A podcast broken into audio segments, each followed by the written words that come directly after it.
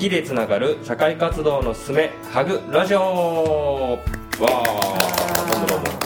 はい、こんにちは。パーソナリティを務めます週末シンガーソングライターの山川貴博です。同じくパーソナリティの NPO 法人ハグフォーオール代表の村上彩ことあややです。はい、この番組は好きでつながる社会活動を通じて知り合った素敵なお友達とおしゃべりをしながら、新しい時代の幸せな生き方ってなんだろうという問いについて考えていくラジオプログラムでございます。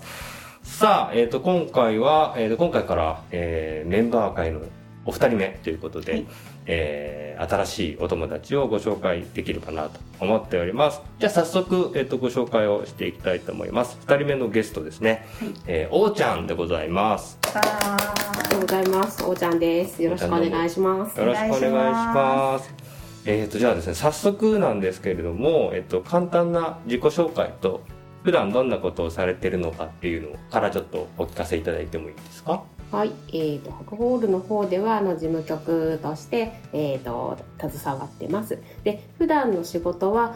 化学製造メーカーの本社総務という立ち位置で事務仕事っていうのがメインでやっていますね。はい、なるほどなるほど。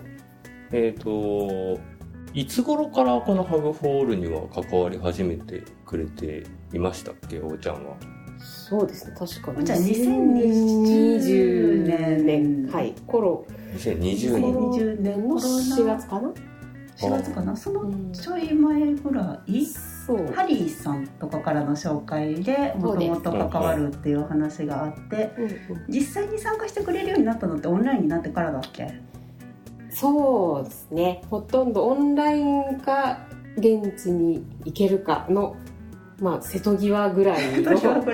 だったと思います。コロナ禍が19年の末からやばいと言われ、20年の3月ぐらいからもう本当にやばいねみたいな、20年の3月から行けなくなったから、そうです、うん、4月ぐらいかな。そうだねそうだね、はいはい。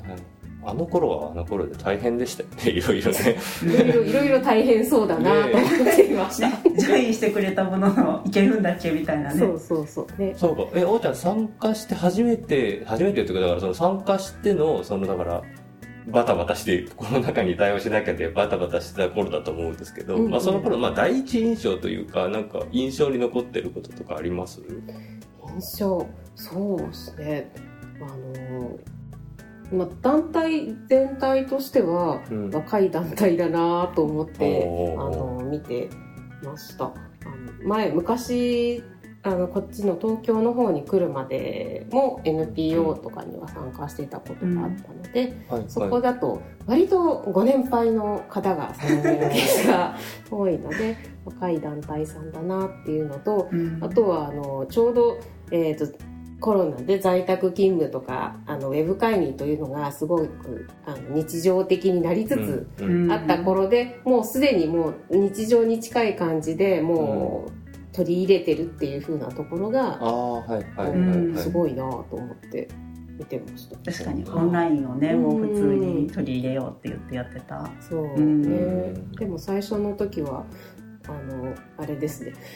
やっぱり双方というか現地の、うん、施設の職員さんも慣れてないので、うん、逆光で全然顔映らない事件みたいなのはありましたね最初の方は。はいはいはい、うん、そうね、最初だってこう子供たちも3人一緒にとか、うんうんうん、向こうに並んでもらってやったりとかしてたから、うん、30分3人で話したらなんかこう何話してんだかよく分かんないねみたいなこともあったよね、うん、最初ね、うんうん、オンラインでだから子ども支援を訪問して児童養護施設に訪問して子どもたちとやり取りしてたらオンラインに切り替えた時に、うんうん、まあ、ガチャガチャしたってことですよね。ちょうどね、そんな時期ですね。おーちゃんさっき言ってくれた東京に来る前に関わってた団体と比べてみたいなことを言ってた。そっちのもともとやってた活動とかって聞いてもいいですか？そうですね、もともと私の娘がいた、学童保育が、うんうん、NPO もやっていて、うんうん、まあ、子どもの悩みを電話で受けるというふうな、そういった、事業に参加してた団体だったの でその電話の受け手になりませんかっていう話があって、でそこに団体としてまあ参加をしたという。実際その子どもの悩みを電話で受けてた？そうですね、何年か5年ぐらいはだと思います。なるほどね。じゃあアグフォールの前からもうすでに社会活動はしていて、ね、そ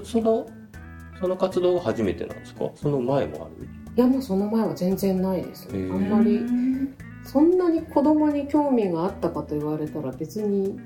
なかったかなという感じで、そうなんだ。そんな若い頃から関心が高いわけでもなく、じゃあその活動、その子どもの悩みを聞く活動をするきっかけって何だったんですか？それも結局もともと心理学とかには興味があって、会社でたまたまキャリアカウンセラーの資格を取らなきゃいけなくなったようなことがあって、取ったけど、実際人と話してみないと、そのカウンセリングのスキルっていうのがちょっと身につかないなっていうのもあったので、で子どもたちの話を聞くっていうところで、自分のスキルにもつながるし、何かの役に立てるのかもなと思って、関わってみた。そんな重いというか割と軽い気持ちで関わって、でその中で学んでいくうちに、今の子どもたちの、現状であったりとかを、児相の所長さんとか、小児科医の先生とかからの、話をたくさん聞くうちに、こんななんだ今みたいな、もちろん自分たちの子どもの頃もね、きっとそういうのあったと思うんですけど、でも今じゃあなんかできることがもっとあるのかなっていう形で、何かやっていきたいなって思ってました。だから仕事のねきっかけでそういう専門性っていうか、その必要性に応じてみたいなところから学び始めて、興味っていうか、それが自分の、人生の活動においてもって話だけど、だからその団体さんになんていうか入ったっていうか変わったっていうか、それ自分で調べて何か入りたいですとかなんか言ったんですか？それともなんか誰かの紹介とか？もう本当に学童の運営母体がその NPO で、NPO が学童もやりつつ、そういった子どもの電話相談の受け手も育成したりっていうふうなことをしてたので、その中でよく話すようになった職員の方とかと話していくうちに、やってみないっていうふうに声をかけてもらって、興味ありますっていうふうな形で、なんかめちゃめちゃ自然な流れですよね、それね。仕事、元々は仕事関係って仕事関係なのか、そうですね、興味を持ったのは、なんか結構面白いなと思った。なんか僕なんかね、自分から全然違う世界にっていうか、違うところにみたいな感じで、手を挙げて入ったみたいな感じだったけど、おうちゃんの話今、仕事のつながりがそのまんま、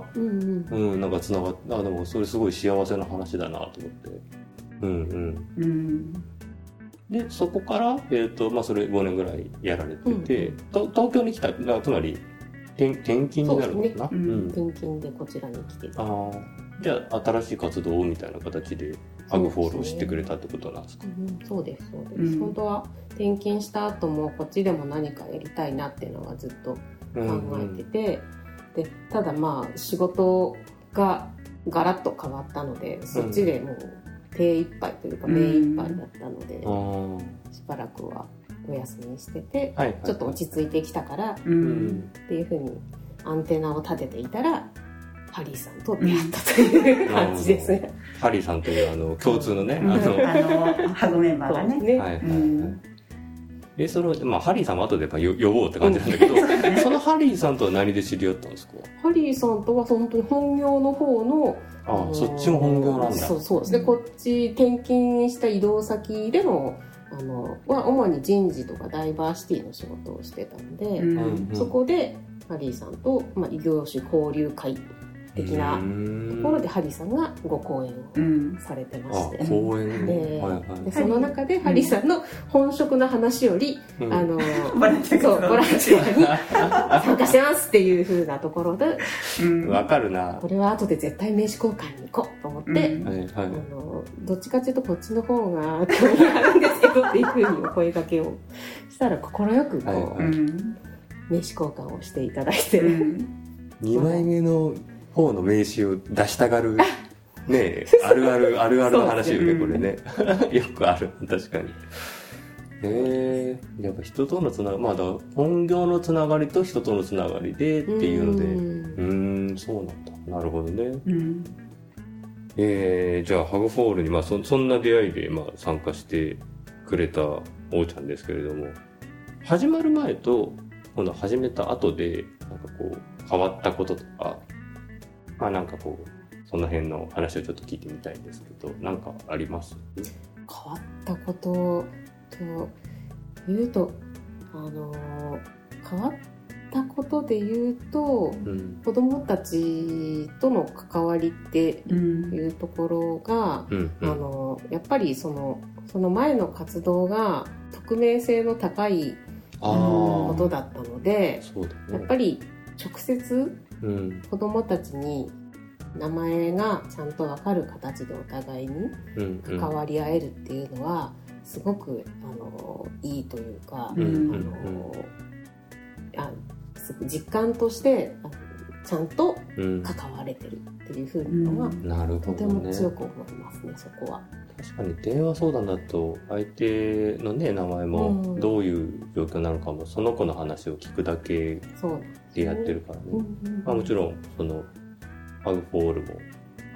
もその子のプライバシーはもうすごく大切に守りつつだけど、直接やり取りするから、どういう子なのかっていうか、まあ、直接本当にやり取りするから その子が分かるっていうことで、